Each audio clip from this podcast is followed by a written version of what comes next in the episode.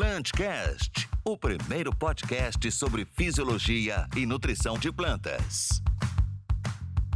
Olá, pessoal. Estamos aqui para iniciar mais uma gravação do Plantcast, o primeiro podcast de nutrição e fisiologia de planta do Brasil, realizado pela Compass Minerals.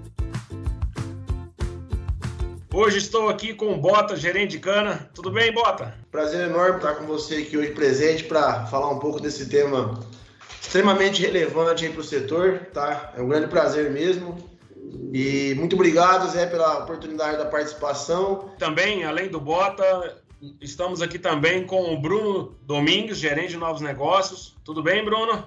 Tudo bem, Zé? Obrigado aí pela oportunidade. E espero aí que todo mundo tenha um, uma aula, né? Acho que hoje vai ser não só uma, uma aula aí sobre maturação de cana, sobre o tema proposto, mas também aí sobre a vida, né? Sobre a, as conversas aí, como o Bota gosta de dizer. Com certeza, Bruno. E da nossa equipe, para fechar esse grupo, estou aqui também com o Muriel Panosso, que é o CDM de cana-de-açúcar. Tudo bem, Muriel? José Marcos, tudo bem? E aí? Muito obrigado pela oportunidade, José.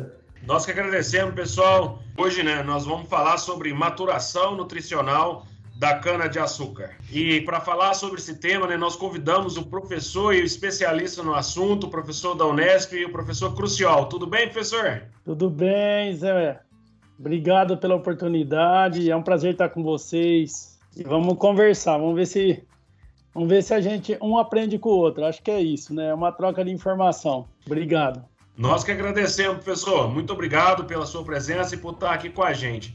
Professor, para iniciar, eu gostaria que, que você se apresentasse aí para o público. Quem é o professor Cruciol, a sua formação, sua área de pesquisa? Fica à vontade, professor. Bom, Zé, é, eu, eu sou da região de São José do Rio Preto, né? Eu nasci em São José do Rio Preto, mas fui morar já numa cidade pequena que chama Nipuã porque minha mãe era professora nessa cidade. Depois minha mãe foi é, assistente diretor lá, e aí é, eu fiquei lá até os nove anos. E aí minha mãe prestou concurso para diretora e foi ser diretora em Magda, lá na região de General Salgado, ali Auriflama, aquela região lá. Aí eu, nós mudamos para Monte Aprazível, uma outra cidade pequena ali na região de São José do Rio Preto. E minha mãe ficou um ano, aí ela transferiu para o município de José Bonifácio, onde meu pai tem propriedade. Então a gente morava em Nipuã, meu pai é, ia todo dia, né?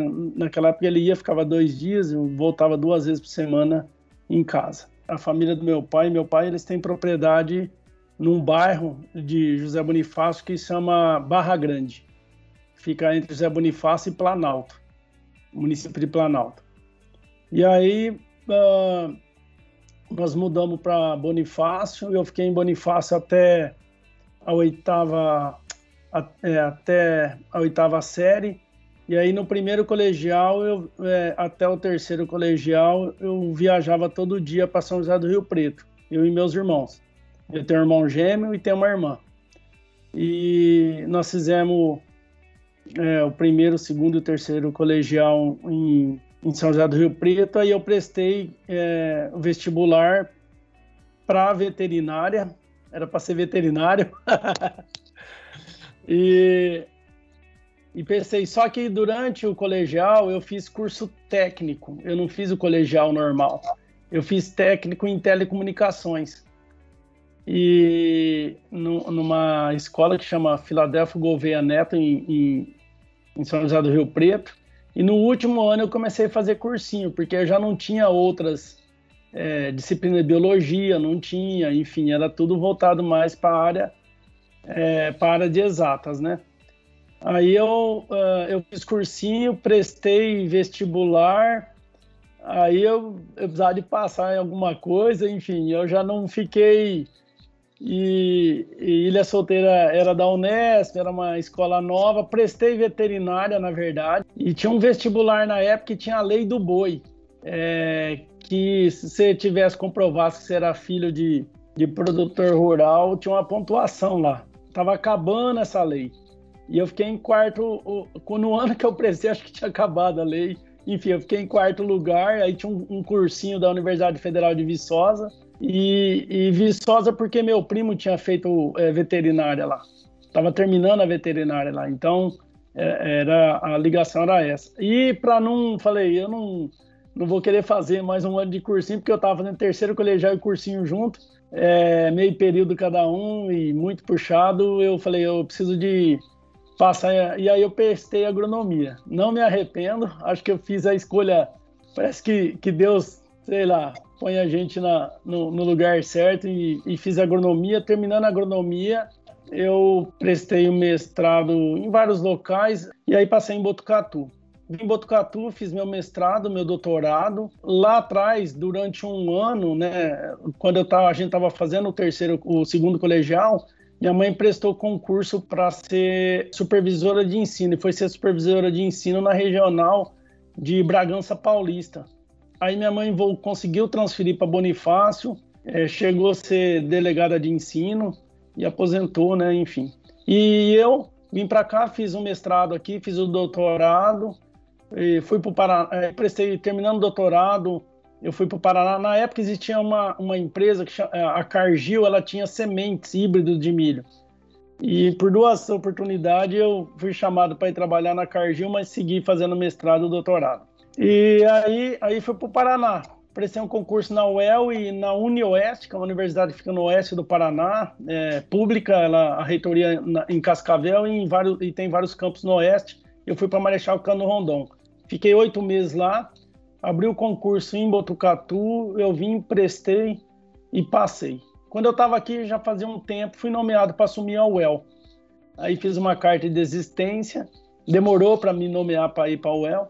E aí eu, eu três anos depois que eu tinha defendido doutorado, eu consegui fazer minha livre docência e virei professor associado. Depois, é, aos 40 anos, eu, eu fiz concurso de titular, fiz meu pós-doutorado na Flórida, né? E hoje eu estou aqui, sou pesquisador de CNPq, pesquisador 1A.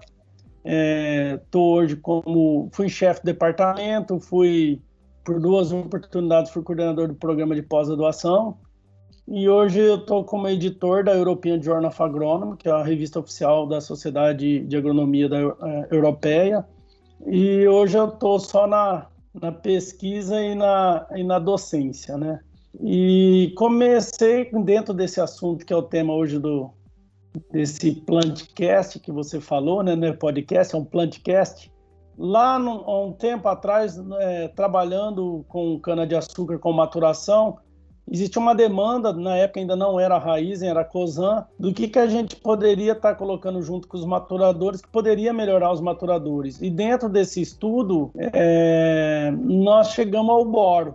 A gente viu que, em função um levantamento feito pelo professor Witt, pelo é, Fábio Vale, mostrando que a maioria dos solos com cana-de-açúcar dentro do estado de São Paulo tinha deficiência principalmente de boro e zinco nós começamos, é, e aí, é, aprofundando os estudos com boro, nós vimos que boro, o professor Ciro Rosolém, é, é, é, é professor aqui, vizinho de sala meu, vinha trabalhando boro principalmente em, em algodão.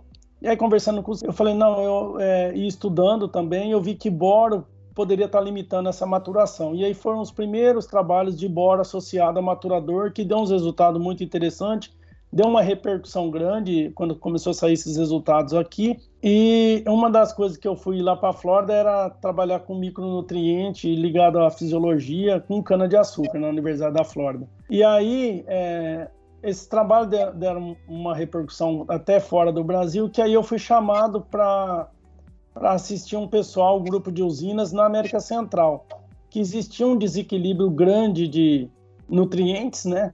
E principalmente é, boro, enfim, tinha outros, e magnésio.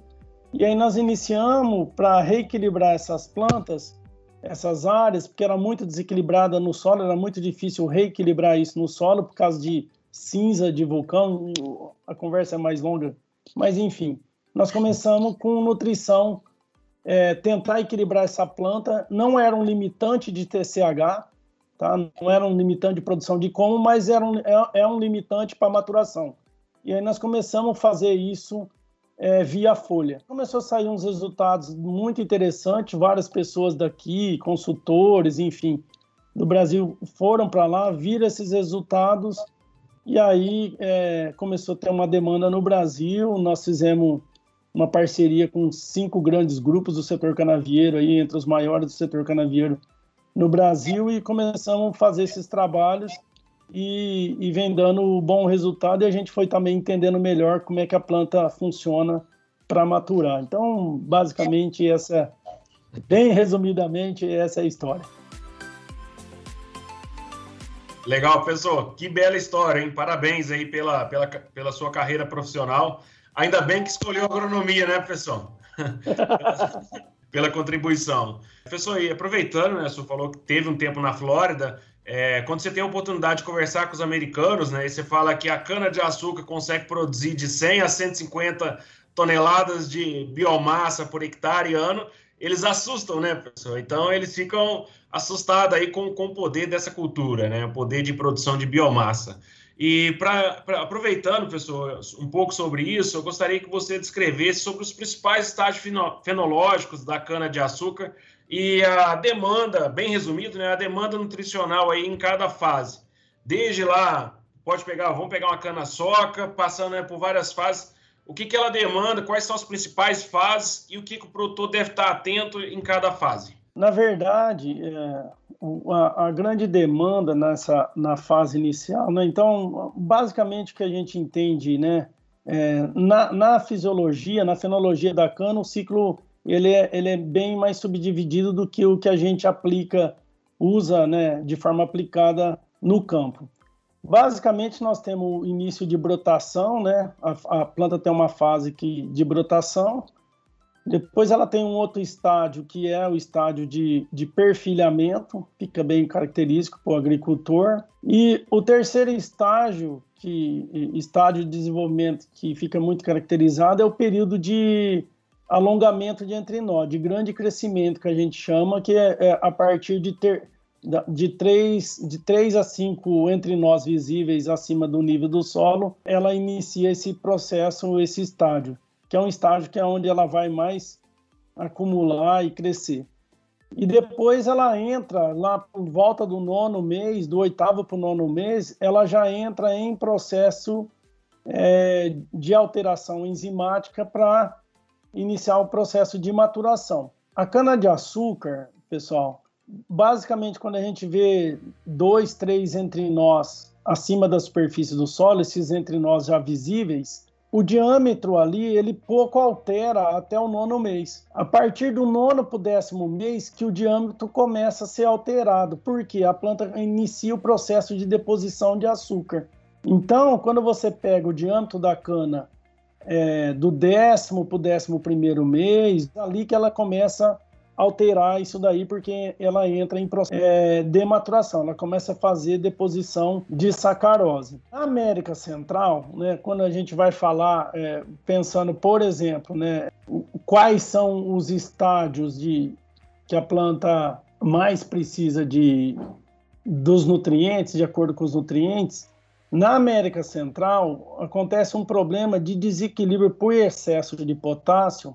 Existe é, um, um desequilíbrio, um desequilíbrio de, de, de, o potássio desequilibrando o magnésio, porque lá a cinza, o vulcão no, no, processo de erupção, essa cinza ela traz muito potássio e muito silício, e esse excesso é, desequilibra dois nutrientes, assim, fica muito visível, é, visíveis lá, que é o, o boro e o magnésio nós percebemos, e muitas áreas na América Central também tem baixo. Então, é, nesse processo de maturação, a planta com baixa oferta desses elementos, né, ela, ela vai sintetizar menos sacarose e ela vai fazer outros tipos, né, vão fazer outros carboidratos, limitando, não limita o crescimento, é isso que eu estava comentando,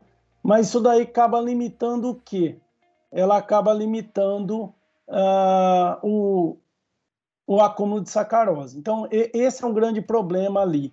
E aí nós começamos é, com esse reequilibrando essa planta com alguns nutrientes-chave É, e aí começou a dar resultado. Só para você ter uma ideia, né? Para vocês terem uma ideia, é, nós chegamos a ter resultado assim de aumentar, chegar a aumentar até 20 quilos de ATR. Esses 20 quilos de ATR, só para a gente ter uma ideia, era em canas que tinham acumulado da safra muito baixo.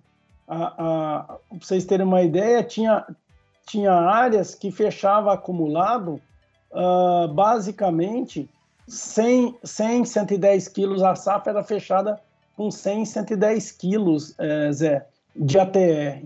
Então, nessas áreas que o acumulado ele era muito baixo, era onde nós chegamos a ter 20 quilos de ATR a mais. Mas, enfim, quando a gente pega dentro desses estádios, o que, que acontece? No in... É, é, de maneira geral, o agricultor ele faz, né, de maneira geral, uma boa calagem, uma boa gessagem, mas tem alguns nutrientes, inclusive micro, que eles são limitantes ali para o estabelecimento do processo de brotação, que é o que? O zinco, porque o zinco é ele é ativador, é, ele é um ativador é, de auxina, né? Ele é um ativador enzimático, ele, ele vai sintetizar, ele vai, ele é um precursor de triptofano.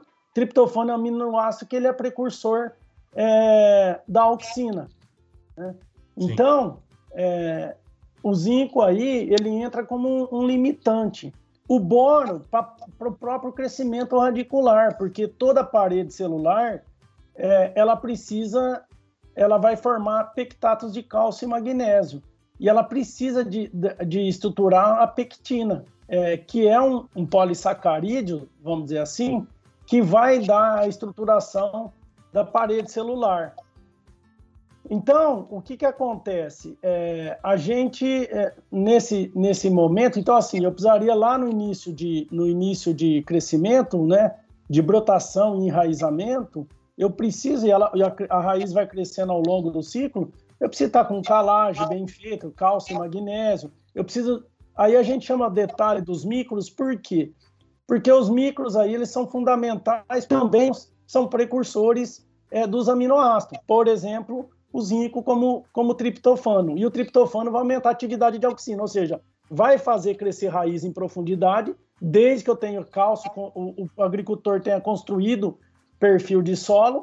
Ali nesse crescimento radicular tem um outro nutriente chave que é fósforo, então basicamente cálcio e fósforo, lógico, magnésio, todos são importantes, mas nessa fase é, zinco e boro eles são extremamente importantes. No período de perfilhamento, é, esses dois nutrientes ele, eles ainda continuam como nutrientes chave para esse processo e fósforo, né? é, a sobrevivência, tanto perfilhar quanto sobreviver perfilho e perfilho ser transformado em como industrializáveis, quem controla isso, se não tiver outro fator interagindo, o grande controlador da sobrevivência de perfilho que se transformam em como industrializáveis são é, é o fósforo, né? Então você imagina uma variedade, é, pessoal, que ela tem caracter, é, ela é caracterizada por ter é, terminar, encerrar com 10 comos por metro. Na colhedora, a hora que a colhedora vai colher, ela vai colher 10 comos por metro. O que que, o que que, mas ela pode chegar até 13.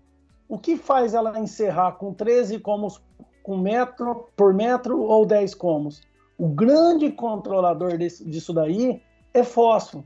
Então você vê que hoje o agricultor até pouco tempo atrás, os próprios boletins recomendavam uma dose muito baixa de fósforo e praticamente a maioria do, dos agricultores não colocavam, né? Os agricultores eles não colocavam é, fósforo em soqueira. Hoje vocês podem, vocês podem observar, o agricultor pode observar que as áreas aonde se coloca é, fósforo em soqueira, a cana, a, a produtividade, a longevidade dessa cana, ela é maior, né? ela, a, a duração, né, a, longevidade e a produtividade, ela é maior. E no, no, período de grande crescimento, né, tanto no perfilhamento ali, que tem, depende de fósforo, depende de é, nitrogênio, então tem dois nutrientes-chave nesse, nesse processo, no período de longo crescimento, a planta ela tem uma demanda grande de nitrogênio.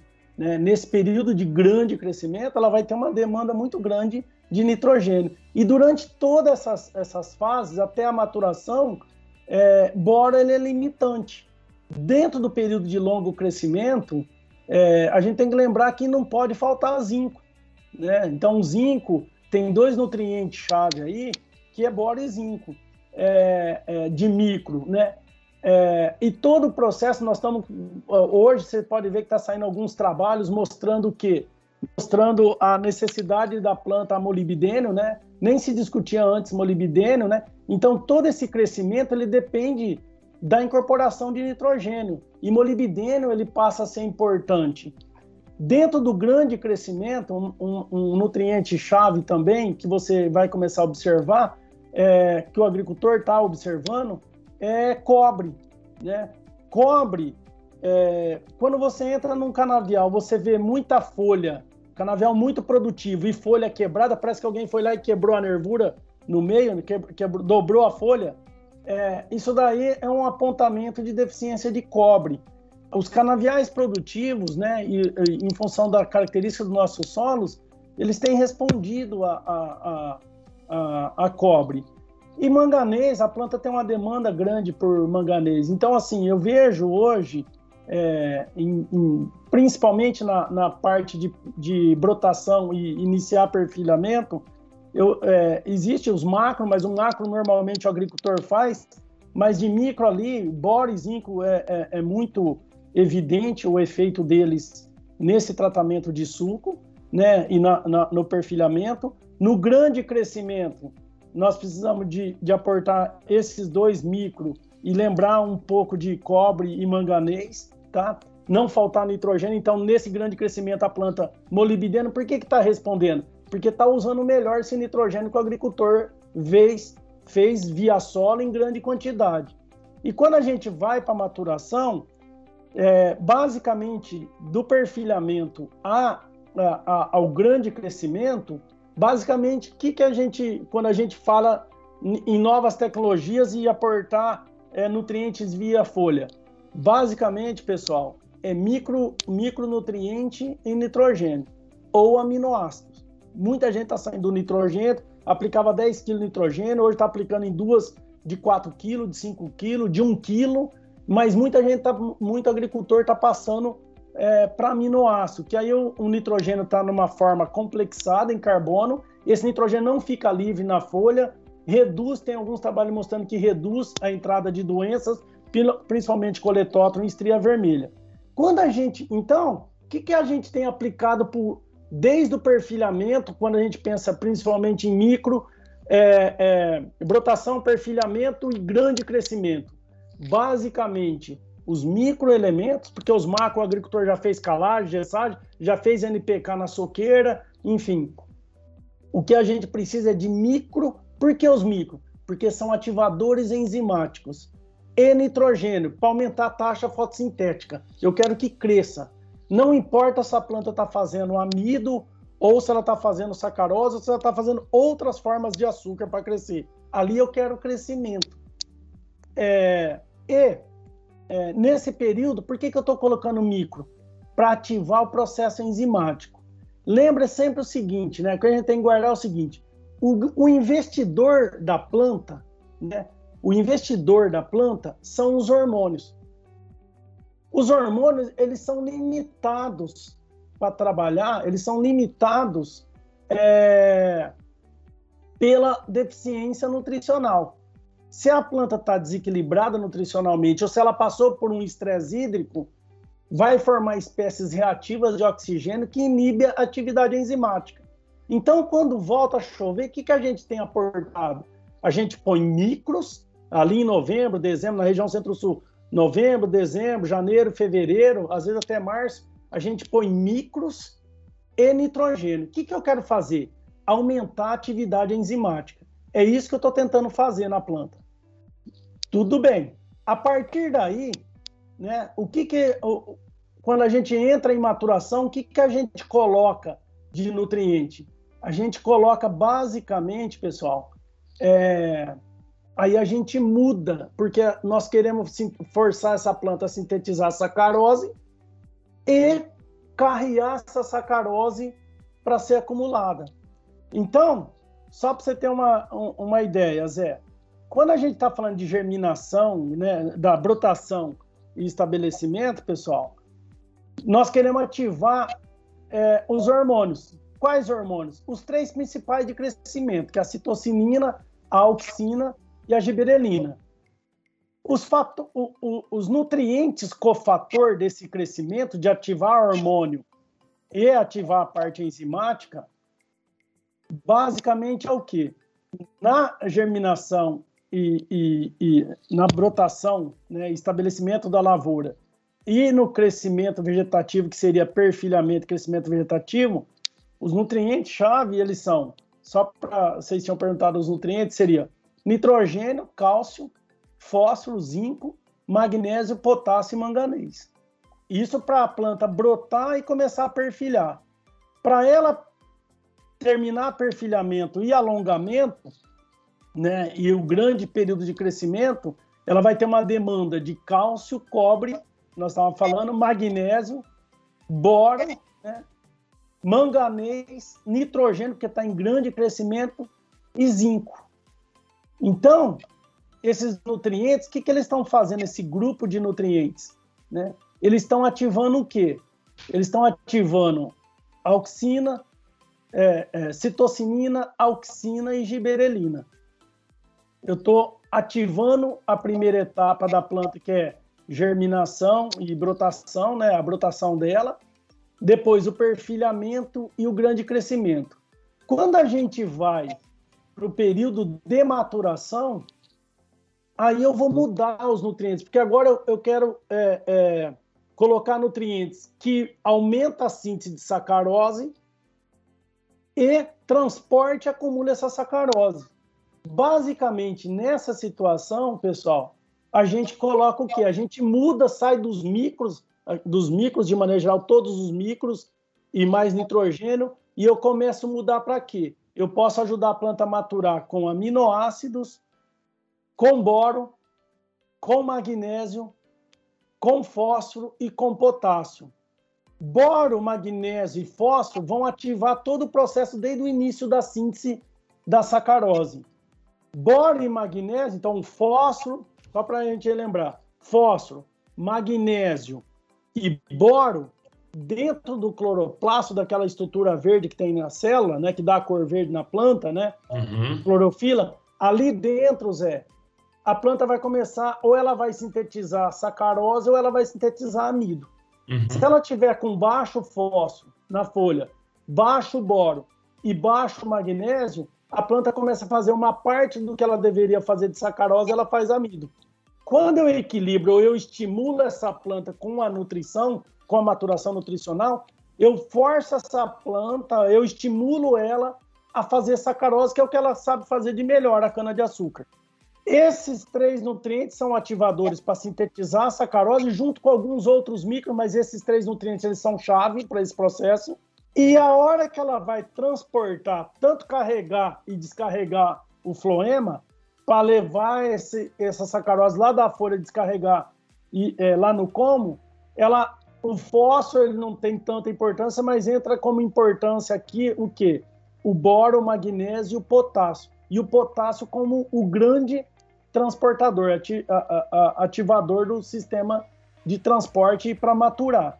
O que acontece é que, em muitas situações, principalmente as bacias de vinhaça, onde eu tenho um alto teor de potássio, esse potássio ele vai reduzir a absorção de boro quando eu tenho em excesso é, a absorção de boro e de magnésio. E aí, na bacia de vinhaça, solo muito saturado de potássio, a maturação fica quem? Por quê?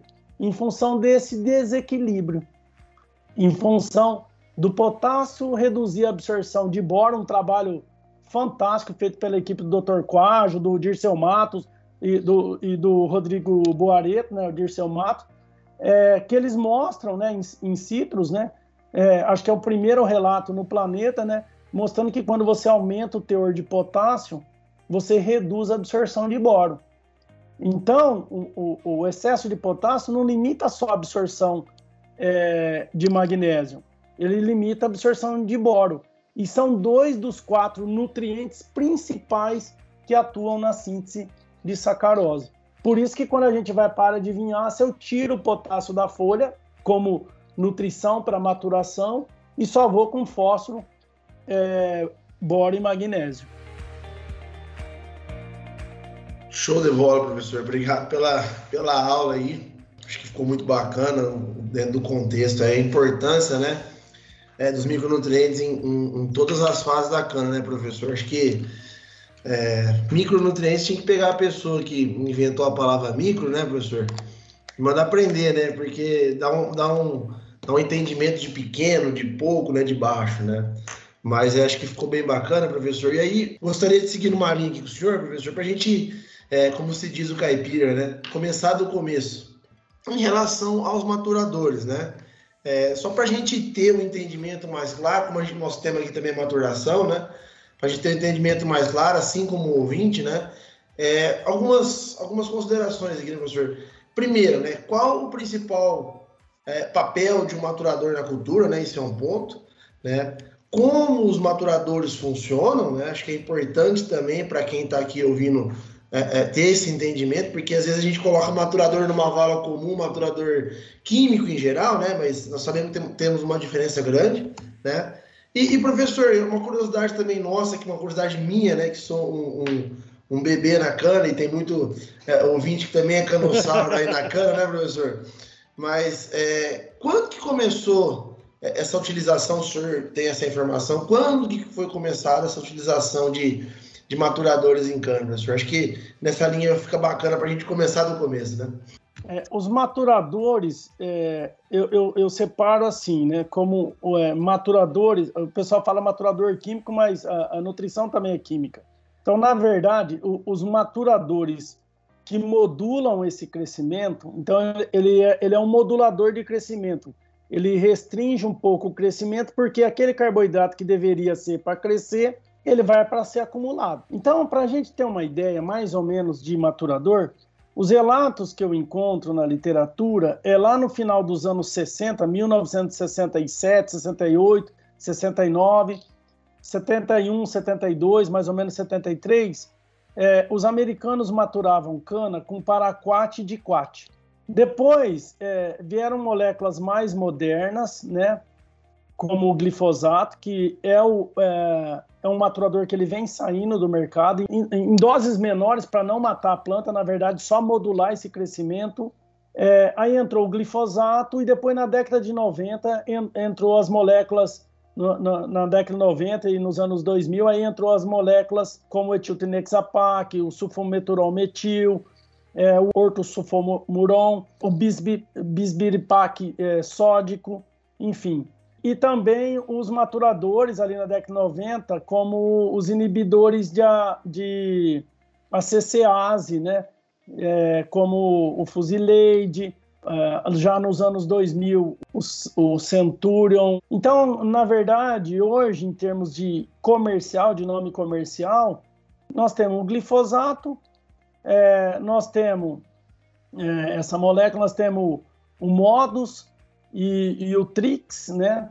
Nós temos hoje o Curavial, o Hyper é, e o Sprint, né, os nomes comerciais, e nós temos esses três, eles são inibidores de ALS, e o etiltrinexapac, que é o Modus, e o Trix, eles, eles reduzem a síntese de, de giberelina, e uh, os inibidores de ACCase, que é o Centurion e o Fusileide.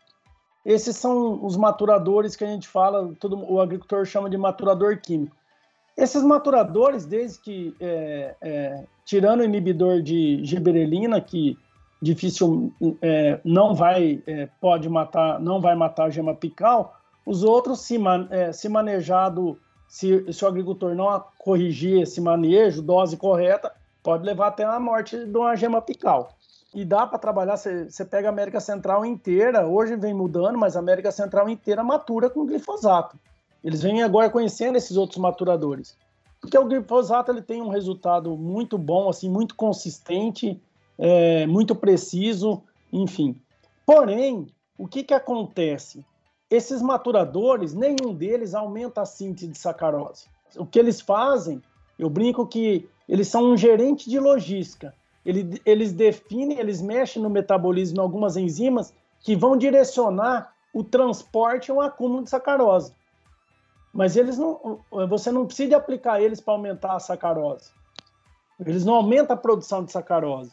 E aonde que entra a nutrição nisso? A nutrição, desde, a, desde o dia que a planta surgiu na fase da terra, ela sempre produziu sacarose à base de comida, de nutrição. Se a gente pegar o histórico da cana-de-açúcar, maturador surgiu aqui na década de 60 do século passado.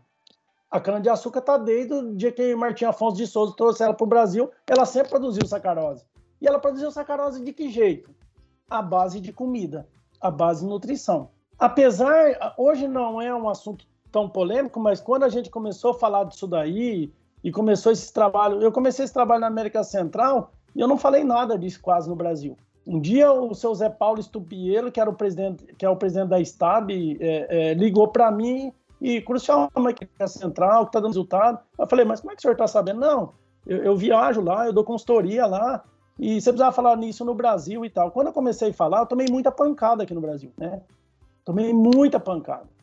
É, e uma das pessoas que é, logo no início é, acreditou na ideia e viu que teria potencial foi um produtor de Campo Florido, foi o Dani Franjosa, que eu vim conhecer o Dani bem depois dele começar a usar isso daí, porque ele ligava para mim, mas eu nunca encontrava ele. Eu fui conhecer o Dani três, quatro anos depois que, que a gente já estava falando de nutrição. Não, não dava certo a gente se, se conhecer pessoalmente. Só que ele me ligava, Crucial, o que, que você está fazendo? Eu vou experimentar fazer e colhendo resultados, enfim.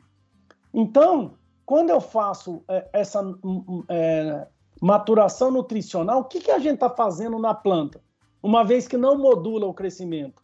Eu estou aumentando a síntese, eu estou botando comida nela, eu estou botando nutriente nela, para ela aumentar a síntese de sacarose acima da capacidade dela consumir para crescer, dentro de um espaço de tempo.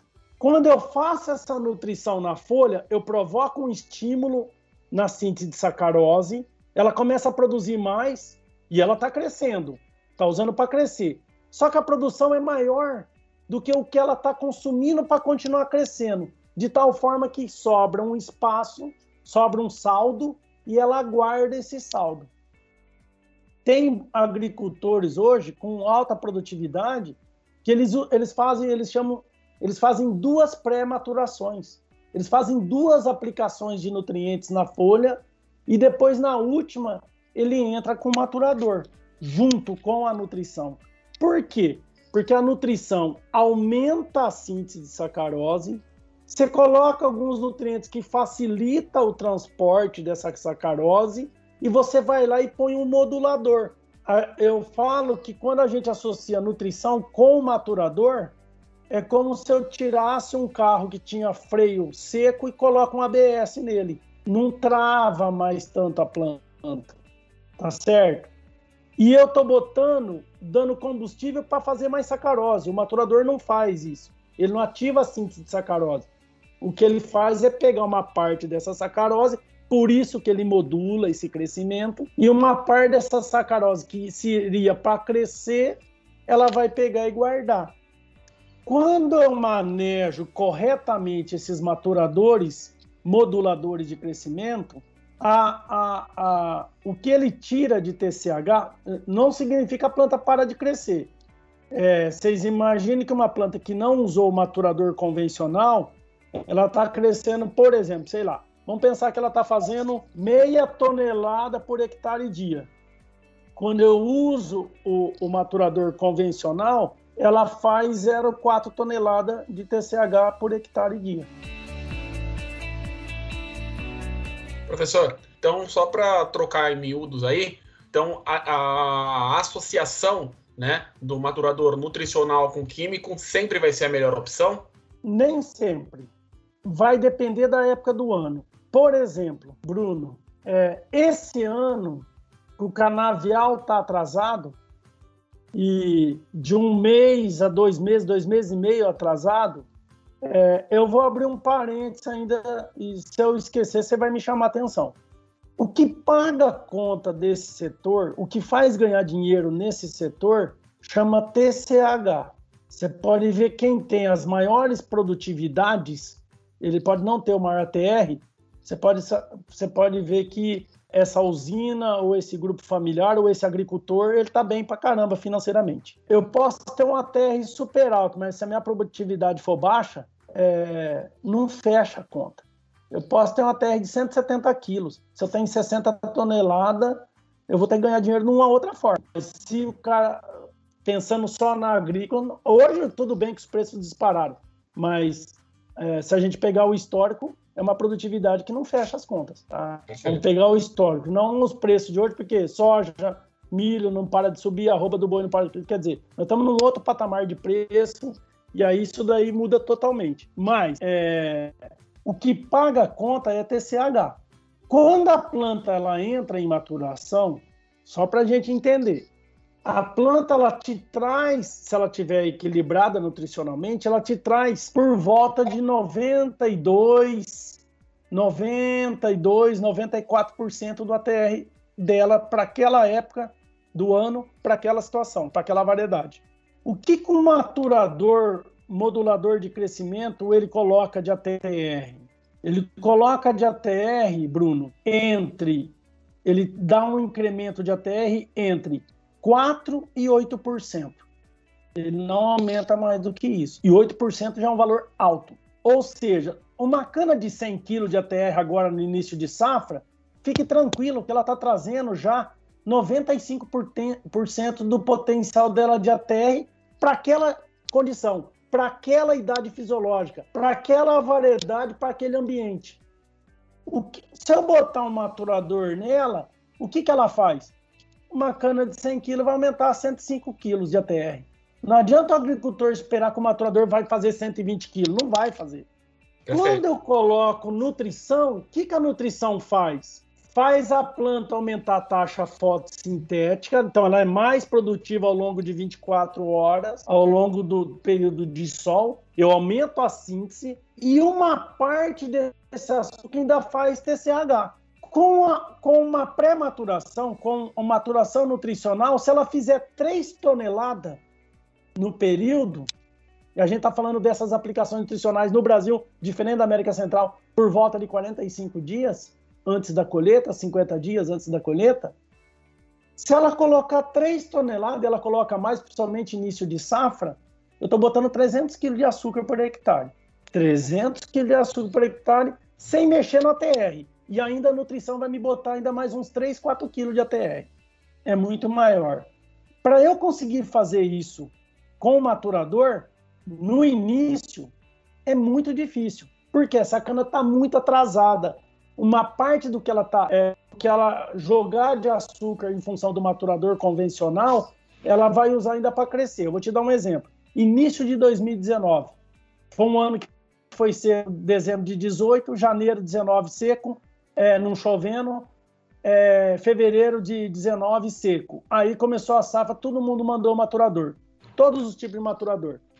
A maioria das pessoas, olha, o maturador não está dando resultado aqui. Ah, o maturador não está dando resultado aqui. Por quê?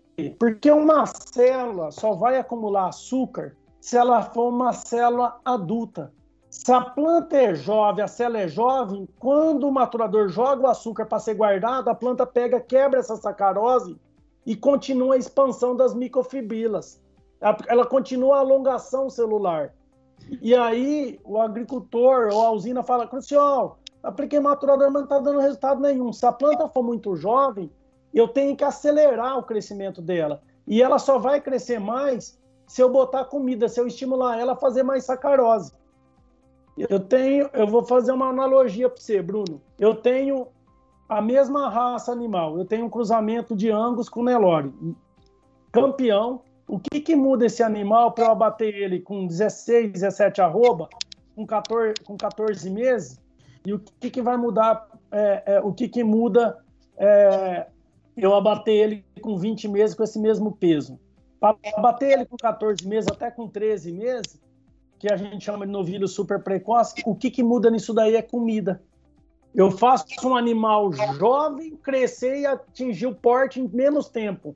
Quando eu faço essa nutrição, então esse ano, o início de safra, né, pra, com, com quem eu conversei, nutrição fundamental. Não existe a, hipótese de não usar nutriente para maturar. E o agricultor pode tomar uma, uma ele pode ter a opção de usar essa nutrição com o maturador, é, usar o maturador nessa nutrição, ou o primeiro mês, de maneira geral, vou pegar da Marechal Cano Rondon, que é uma rodovia aqui no estado de São Paulo, porque tem gente de outro estado que vai escutar aí o podcast, mas eu vou pegar aqui a, a Marechal Cano Rondon, São Paulo, Bauru, e para Araçatuba até Três Lagoas, atravessa o rio, né? e aí entra no Mato Grosso. Daqui para cima, é, Bruno, dessa faixa, pelo menos, é entrar com nutrição.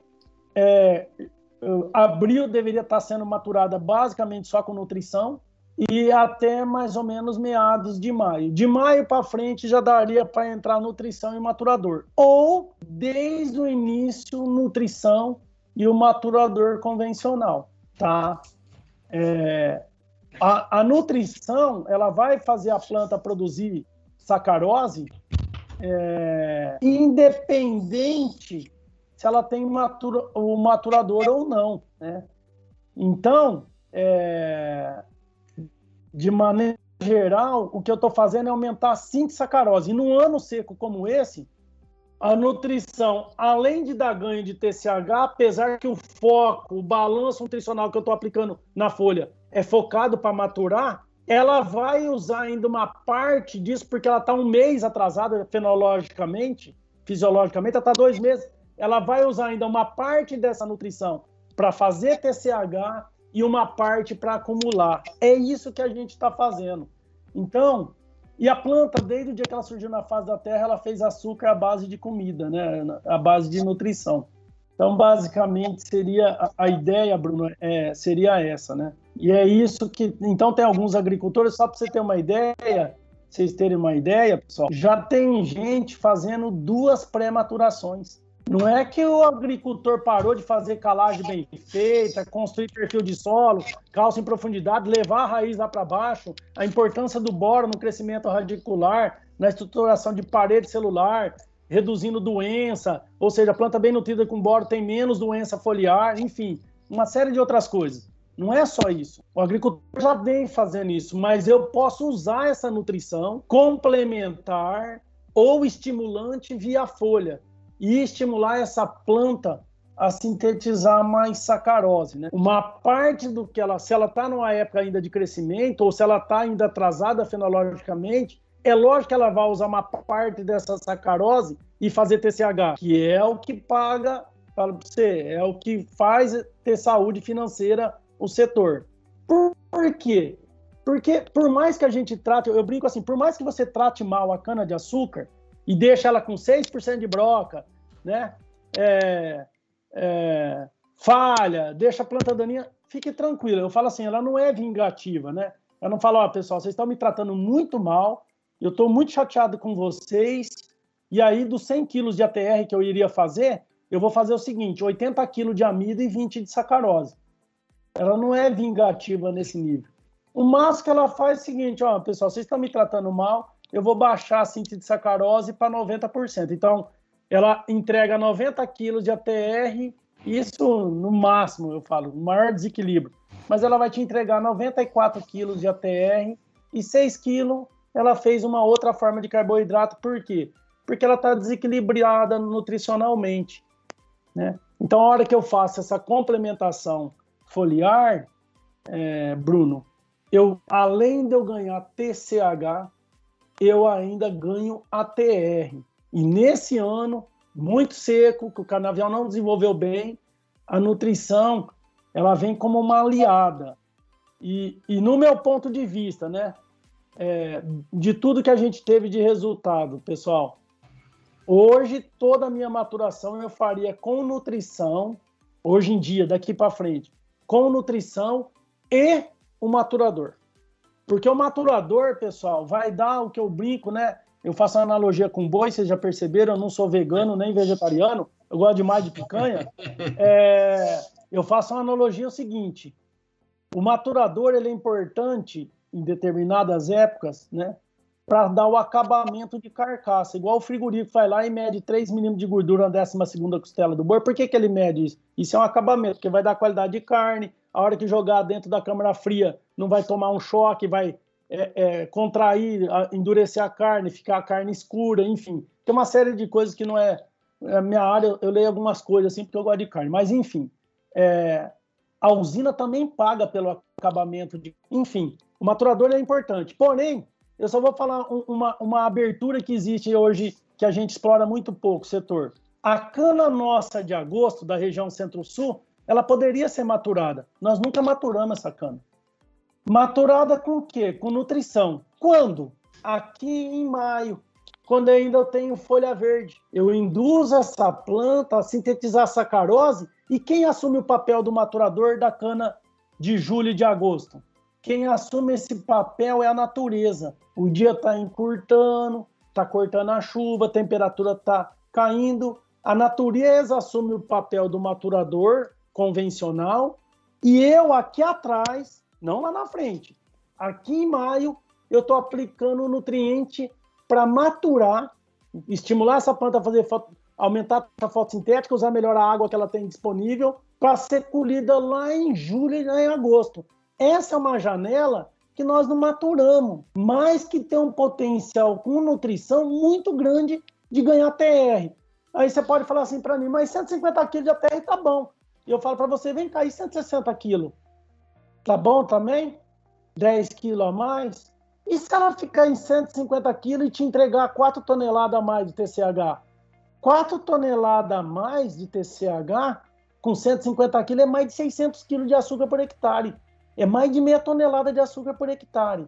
Então, esse manejo, essa janela, nós não estamos aproveitando, porque ainda nós estamos desenvolvendo esse manejo e a gente tem uma certa reticência a isso. Mas, é, Bruno, cabe até maturar uma cana de julho e de agosto, que o Brasil nunca, a região centro-sul nunca fez isso praticamente, de agosto nunca fez, eu prematuro ela com nutrição aqui em maio. Depende da região. Ah, cortou a chuva em abril, eu tenho cádio, eu tenho água na minha cádio até maio. Então vou ainda ter folha verde fotossinteticamente ativa em maio. Pô, aplica nutrição.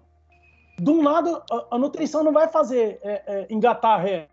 Tá. Alguma coisa vai dar e vai, vai te dar TCH e vai te dar TR. Excelente, professor. É, acredito que ficou bem claro para todos aí a importância da, da maturação aí, é, visando não só o, é, o aumento de, de, acúmulo de sacarose, mas também de, de, produção aí, né, que é muito importante. É, o professor, como o senhor estava bem explicando aí, né, a gente tem uma janela de colheita bastante larga na cana-de-açúcar, né, e dentro dessa, dessa janela aí tem várias épocas diferentes aí de aplicar maturação, maturador, né.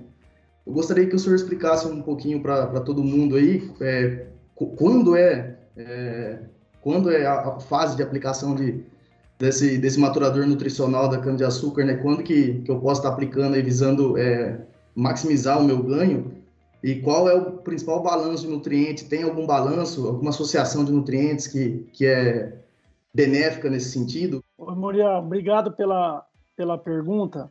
Então é o seguinte, quando a gente pensa nessas aplicações, porque tudo que nós estamos falando aqui, ó, o agricultor já fez no solo o que ele tinha que fazer, ele fez calagem, gessagem, ele fez um NPK do solo, ele já botou zinco e boro lá via solo, e agora nós estamos fazendo o quê? Nós estamos eh, fazendo estímulos na planta, que é aquilo que os, os japoneses, os alemães, lá no meados dos anos 2000, começaram a mostrar sinalização na planta, estímulo pela folha, sinalização, enfim. Quando a gente pensa no vegetativo, como eu disse lá no início, o que a gente tem feito é nutrição foliar no, no período vegetativo para vegetar, para fazer TCH, a base de micro e nitrogênio. Basicamente, quase todos os micros e nitrogênio. Muita gente tirando nitrogênio e subindo um micro, que é o molibdênio, ou micros e, e, e aminoácidos. Tem um trabalho fantástico feito por uma, acho que é uma ex-orientada do professor Duval Dourado Neto, que é, acho que atualmente ainda é o, o, diretor da Exalc, que mostra, eles mostram a resposta que dá aminoácido em planta. Tem pouca ciência feita no Brasil de aminoácido, mas no exterior tem muita coisa. Outro dia, um grande grupo que pediu para dar um curso de, de aminoácido na agricultura, tem 75 slides aqui montado um curso só para falar na fisiologia da planta na agricultura. Então, assim, tem muita coisa muito bem embasada cientificamente, principalmente feito no exterior. É, no Brasil nós temos ainda pouca ciência, mas tem um trabalho fantástico feito na Exalc para uma, uma menina aí que foi orientada, acho que do, do professor Durval, em soja. Bom, então lá no vegetativo é micro e alguma fonte de nitrogênio, ou aumentar a molibdênio para melhorar a eficiência do nitrogênio que foi aplicado via solo. Quando eu entro na maturação, eu já saio fora desses micros e basicamente eu entro com o quê? Com, é, é, eu sempre defendi isso: fósforo, potássio, magnésio e boro. Esses são os quatro nutrientes chave tem outros nutrientes, outros micros? Tem, que ativam o processo enzimático. Porque o que, que eu estou querendo fazer? Eu quero aumentar a atividade das enzimas ligada ao metabolismo da sacarose. O que eu quero fazer é produzir sacarose, porque o agricultor recebe por quilo de sacarose, ele não recebe por quilo de amido. Inclusive, se ele entregar amido lá, ele vai ser penalizado, né? Igual o romaneio do frigorífico, arroba vale 300 contos, você vai receber 270. Porque o teu animal apanhou tomo pancada no caminhão, enfim, né, acabamento de carcaça, enfim. Então aí eu vou forçar essa planta a fazer sacarose. Eu vou dar a nutrição para ativar essas enzimas que vão é, sintetizar a sacarose. Num ano como esse, basicamente o início de safra para mim seria totalmente com nutrição. Por quê? Porque a planta está atrasada, como eu disse para vocês. Num ano normal, eu faço a nutrição e entra com maturador convencional para colher em março, abril, maio e junho. Julho e agosto eu só maturaria essa planta com maturador, é, com maturação nutricional, não maturador é, é, é modulador de crescimento, os convencionais. Por quê? Porque a natureza já assumiu o papel do estresse, de provocar um certo estresse. Então eu não preciso. Porém, hoje é, pelos resultados né, que a gente teve na América Central e continua tendo, né, a partir dali, é, é, Muriel, setembro, outubro e novembro, eu posso, hoje nós temos tecnologia para isso, inclusive a aminoácido é uma das tecnologias, de preparar essa planta para tolerar o estresse hídrico. Então eu posso armar essa planta, prepará-la fisiologicamente para ela aguentar mais o estresse hídrico. E ela chegando com folha verde, a hora que retoma a chuva, porque ainda vou colher cana em outubro e novembro, eu tenho folha verde, inclusive a nutrição, ajudando a maturação convencional. Aí eu entro com o maturador convencional para não deixar ela retomar muito esse crescimento, senão o ATR vai cair. O ATR, na média, na região centro-sul, nas canas de outubro e novembro, a média de perda é por volta de 12 quilos de ATR. Então, a cana de outubro e novembro, ela perde mais ou menos 10, 12 quilos de ATR. Por quê? Porque a natureza, eu entro em primavera, o dia começa a alongar, a temperatura começa a subir, radiação começa a subir e está vindo água e estimula a planta a retomar o crescimento. A planta, para ela, metabolicamente, é mais barato ela pegar o açúcar, a glicose que está na veia dela e retomar o crescimento do que ela pegar o CO2, né? o, zinco ir lá e ativar uma enzima que a gente esquece. Lá no, na América Central a gente usa zinco também como prematurador, porque ela ativa uma enzima que chama anidrase carbônica. Todo mundo esquece que o CO2 ele é gás e a reação que ocorre dentro da planta é tudo em solução, solução, solução aquosa. Esse CO2 tem que ser transformado em ácido carbônico. Então, o primeiro que pega o CO2, que é gás, é a anidrase carbônica. Aí ela entrega, por caso, para a cana, que tem uma primeira enzima de carboxilação, que é a pepicase, que é a fosfenolpiruvo carboxilase, aí que começa o processo fotossintético. Mas quem transforma o CO2 de gás e transforma ele em ácido carbônico, quem ativa isso é uma enzima que chama anidrase carbônica. Quem que é o precursor da anidrase carbônica? O zinco se você quer aumentar a atividade fotossintética da planta no período mais seco, inclusive por isso que eu defendo que poderia se pôr zinco também como. Aí eu, eu mudaria essa adubação, só para você ter uma ideia, Eu viria com pré-maturador com aqueles quatro elementos: boro, magnésio, potássio e fósforo. Até, até maio eu venho desse jeito, colhendo até maio, até junho. A cana que eu vou colher julho e agosto, eu já acrescentaria nessa formulação um zinco para melhorar a captura de CO2 no período mais seco e fazer. Eu dependo de fotossíntese. Eu tenho que aumentar a fotossíntese. A cana nossa, que você está perguntando para mim de maturador. Então, eu venho com maturador convencional no ano normal, não nesse ano, com maturador convencional junto com pré-maturação, ou seja, com nutriente até a cana de junho, julho e agosto só maturação nutricional e setembro, outubro e novembro, eu tenho hoje tecnologias nutricionais para estimular essa planta e preparar essa planta para ela aguentar melhor o período seco. Ela chegando com folha verde, quando retoma as chuvas em outubro, eu tenho condição, eu tenho folha receptível para eu mandar o maturador convencional e segurar o ATR não deixar perder o ATR.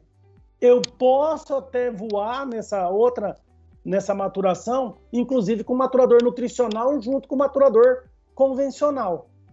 Mas eu posso usar essa nutrição também e você vai ver que ela vai dar ATR maior, já protegendo com tecnologia para proteger essa planta, né, estimular todo o processo enzimático dela, não deixar ela sair da homeostase, preparando essa planta para seca aqui em maio, final de maio mais ou menos.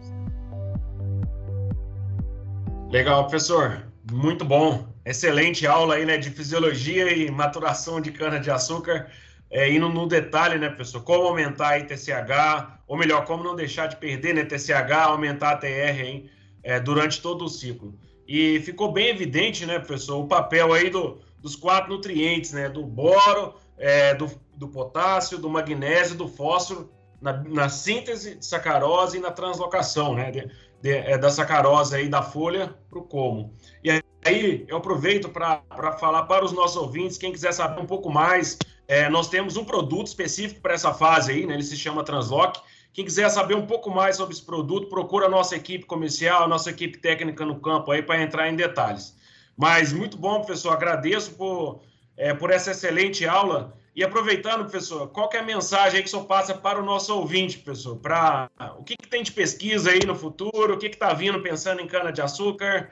É como está a fronteira do conhecimento, professor? Lembrando que o senhor domina isso aí muito bem, o senhor sempre traz novidades para o setor, está sempre inovando. Gostaria que o senhor deixasse uma mensagem final e, e falar para o é, setor, para a equipe, né, setor energético, é, o que está vindo de bom aí na pesquisa, que, que tem de novo aí para os nossos ouvintes, pessoal? Lembrando que os nossos ouvintes são consultores, são engenheiros, né, gerentes técnicos de usina, é, a equipe que está no campo no dia a dia. Ô Zé, eu acho que tem muita coisa. A ciência está é, é, evoluindo bastante o conhecimento desde que tem a tecnologia. A gente não estaria falando nada de adubação foliar, de aplicação foliar, se as empresas não tivessem tecnologia para absorção foliar a gente voltaria a falar o que nós falamos na década de 80 e os anos 90, que chamava adubação foliar de água de batata. Então, hoje, empresas sérias como é, a de vocês, ela tem tecnologia embarcada, é, o, o, nós evoluímos, né? Hoje você vai lá num boi e aplica um vermífugo em cima do, do lombo dele, né? É, que chama purão, passa uma camada de óleo e ácido graxo, entra na corrente sanguínea, vai lá no, no omaso, no abomaso, no retículo, no rumen, levando medicamento, enfim. Como é que passa essa camada de gordura?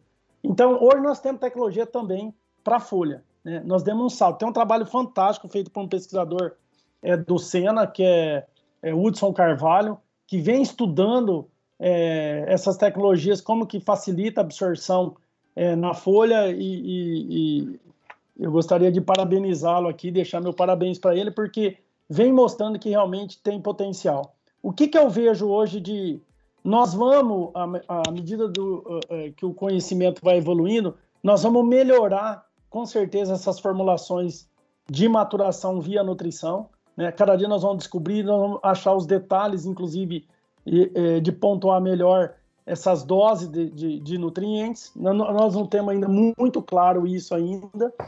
É, uma coisa que vai evoluir, que é um aprendizado, apesar de muita. É, é, a gente é, o agricultor tem uma certa reticência, mas quem experimentou já tem visto, né? E devagar a gente vai quebrando paradigma. Uma coisa que vai vir aí provando que funciona muito bem é a questão dos aminoácidos, principalmente para preparar a planta para seca e a, jun a junção de, de aminoácidos e nutrição para preparar essa planta para seca também. É, uma outra coisa que eu vejo de, de futuro é, é, mais aberto é o seguinte: é a entrada de microorganismo dentro desse processo de melhorar o processo é, fisiológico da planta, é, de tolerância à seca, de estimular é, a parte também hormonal, mas não, eu falo assim, não é uma, não é uma tecnologia isolada que vai fazer tudo. É nutrição com microorganismo, você está entendendo? É, é, é, aminoácido com nutrição e microorganismo, ou seja, é, o que eu vejo é que no futuro é, empresas é, que nem vocês pode vir no futuro com dentro do grano do fertilizante do solo já vir com bioestimulante ali. Você está entendendo? É, Existem algumas startups fora do Brasil já mostrando que há a possibilidade, às vezes, de eu inocular até micro-organismos dentro da formulação do fertilizante, enfim. Então, assim, é isso que eu vejo para o futuro. É lógico que tudo a gente tem que medir, né? No final, quem paga a conta se der errado é o agricultor. Então, tudo tem que estar muito bem embasado é, cientificamente, mas o agricultor não pode deixar de testar. Não entrar de cabeça em nada, mas ele tem que criar a massa crítica dele, o senso crítico dele, para a tomada de decisão mais segura, porque no final quem paga a conta é ele. Mas tem coisas muito boas, né? A, a ciência do agro está evoluindo, as tecnologias estão evoluindo numa velocidade muito rápida e, e, e, a planta tem assimilado isso, ela tem recebido esses sinais e respondido em termos de produtividade. Legal, professor. Muito obrigado. Eu vejo que os trabalhos, né, professor, que o senhor fez aí no Brasil, é, atuou né, como uma quebra de paradigma, né, professor? Me corrija se eu estiver errado. Se a gente voltar 10, 15 anos, 20 anos atrás, não se falava em nutrição foliar de cana. Né? Não se falava em nutrição foliar de cana e hoje nós discutimos aí a fundo, né? O senhor mostrou para nós aí a fundo que é possível e que traz resultados, tem diversos trabalhos aí que o senhor publicou. Então, parabéns, pessoal, mais uma vez, por essa Obrigado. quebra de paradigma, porque isso aí contribui muito para o setor, aumentando produtividade, aumentando TCH, aumentando a TR, trazendo aí. É, tem trabalhos que mostram ROI de no mínimo 1 para 4, né, professor? 1 para 5, 1 para 6. Então, ou é seja, vale a pena vale a pena o um investimento. Muito obrigado, professor, por esse podcast, por estar aqui com a gente, por estar disponibilizando conhecimento aí para o setor, estar inovando.